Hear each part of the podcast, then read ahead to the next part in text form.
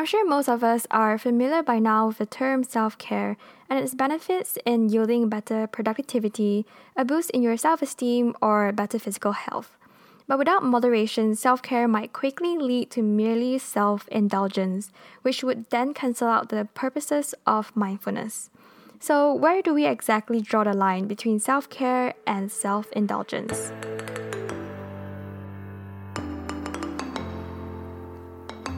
Hi everyone, my name is Regina, and you're listening to Unwrapping Thoughts, a podcast.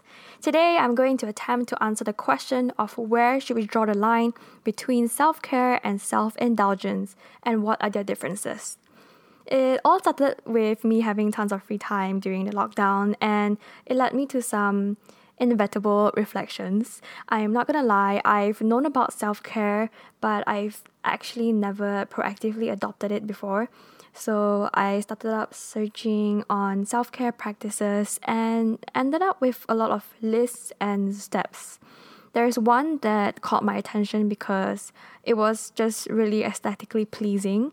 And it says here to buy yourself flowers, write down 10 things you're grateful for, put on a face mask, watch a funny YouTube video, light up a candle, 5 minutes focused breathing, and the list goes on.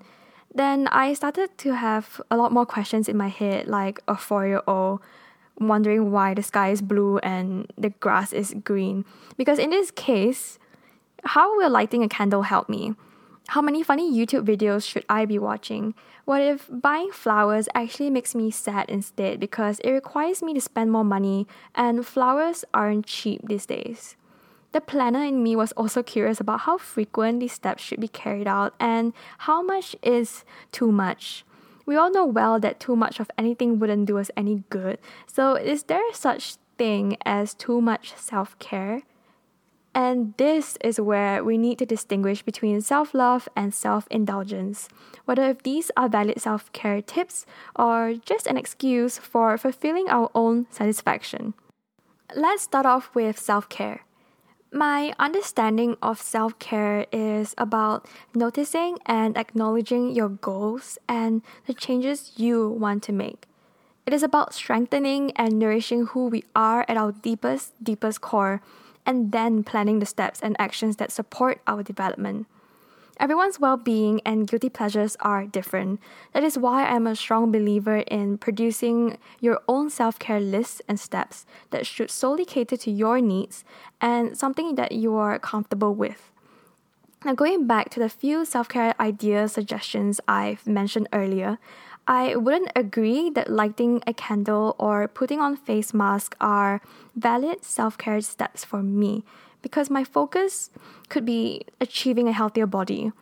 But maybe lighting a candle and putting on face mask could be true steps for you if you're focusing on relaxation or building a skincare routine. On one simple liner, my needs might be a want for others, and someone else's want could be a need for me.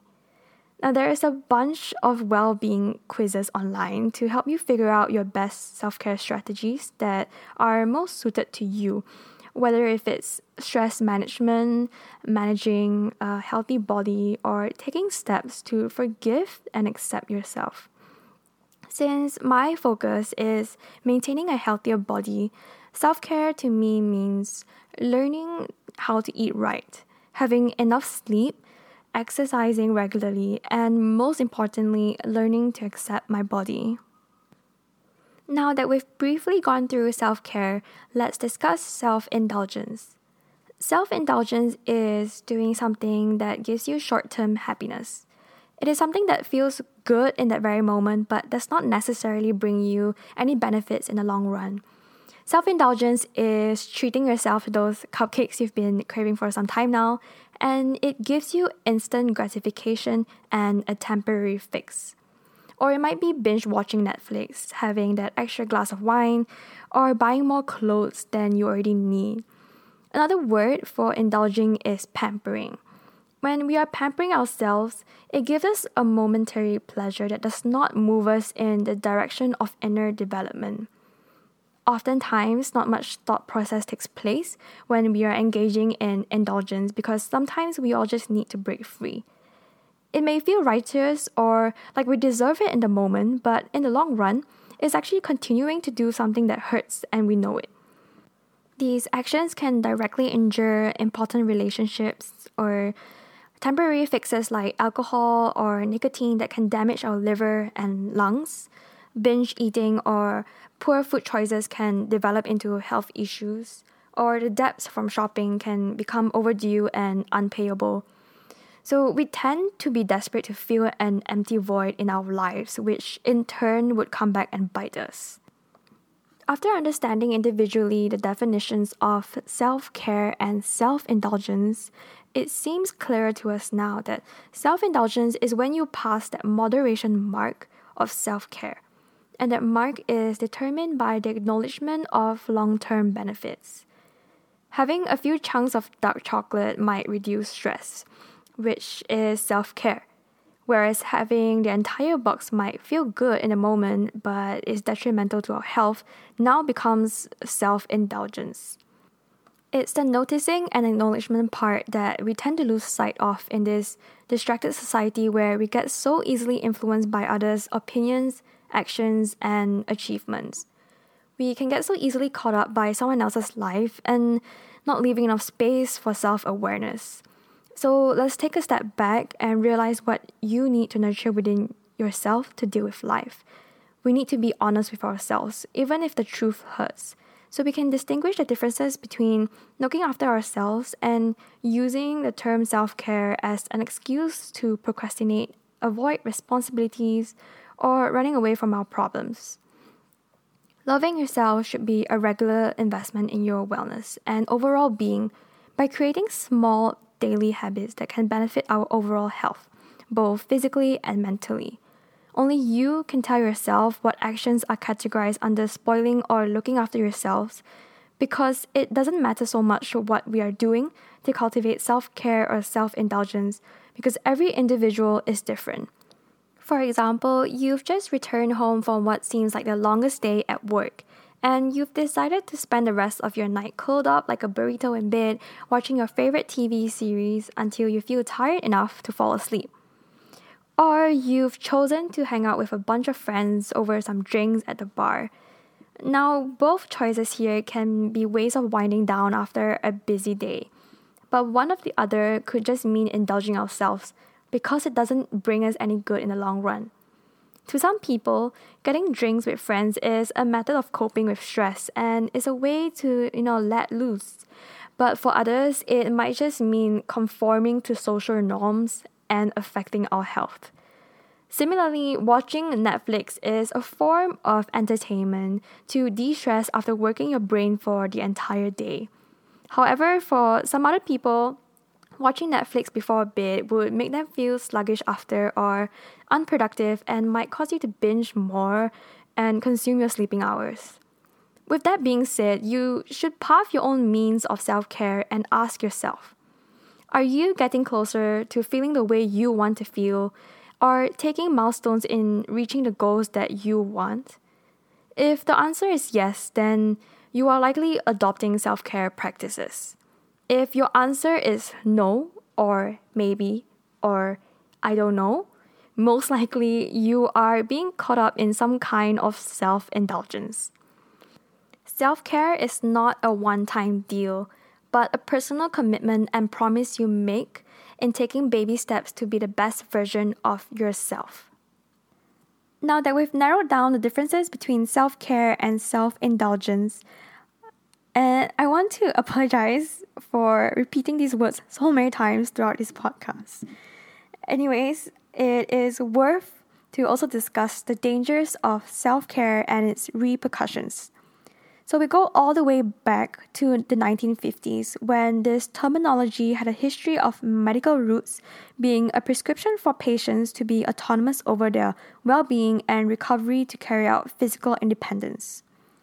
Self care, in fact, was not created in the psychology field and was originally used by physicians, then shifted as a treatment for those suffering from deep trauma. Years after, it has also been modified to suit modern therapy techniques. And it was back in 2016 when the term surfaced all around social media with hashtag self care. Today, it is actually running its risk of becoming more meaningless than ever, and the issue around the misuse of terminology. The modern twist has made it look more wishy washy, and people are using it just for an escape for a luxurious retreat. Social media has also made its way to paint self care to look like it is taking bubble baths, spa treatments, or buying expensive moisturizers. These are tactics that often cost money and rooted within self indulgence instead. On the other hand, capitalism has also taken its advantages in creating an entire product line catering towards self care, such as home kit nail spa, massage chairs, clothes, and even food. They bombard you with ads and make you think that you need these purchases in order to carry out self love and to appreciate your existence. They have unknowingly put a price tag on well being, and it has also become a justification for materialistic whims that don't provide any lasting boost to our health, or may even worsen them. So don't fall for these marketing gimmicks because your well being and inner happiness are not determined by lavish purchases. Not everyone is equally able to disengage through pampering to find peace in life. This is why self care can be easily misconstrued as social media has itself succumbed to capitalism. The true meaning of self care is low cost and high yield, and shouldn't be the other way around. Although indulging ourselves might seem all bad, but I need to emphasize that a little indulgence is not wrong and you're not putting yourself through hell by feeling guilty after. Sometimes a little pampering and spoiling for literally no good reason are exactly what we need. This is especially directed to those who are perfectionists that tend to feel like they've just committed crime by letting yourself follow your heart over your mind. Life is all about living in a balance, and we need a little spice of indulgence once in a while. However, we need to be mindful of our actions and do not disguise avoidance and stubbornness with self care. So we should finish what we are supposed to do before we indulge, and that way it will feel more like a reward or an achievement completed. Self care is not an excuse to do what we want to do to feel great, but what we need to do to better ourselves. Before I end today's topic, I will leave you guys with a quote by Ralph Waldo Emerson Nothing external to you has any power over you. So, the true answer for today's topic lies within you. The line between self care and self indulgence is based on the journey you are walking, and the true self care practices will make us feel like we are coming home to ourselves and should not be set by others. And this is it, guys. Thank you so much for listening. If you haven't already tuned in to my previous episodes, I did a spoken word poetry on living with uncertainties with COVID 19, and another one where I talked about effective virtual communication. So please check them out. And once again, this is Regina on Unwrapping Thoughts, and I will speak to you guys next week. Thank you. Bye.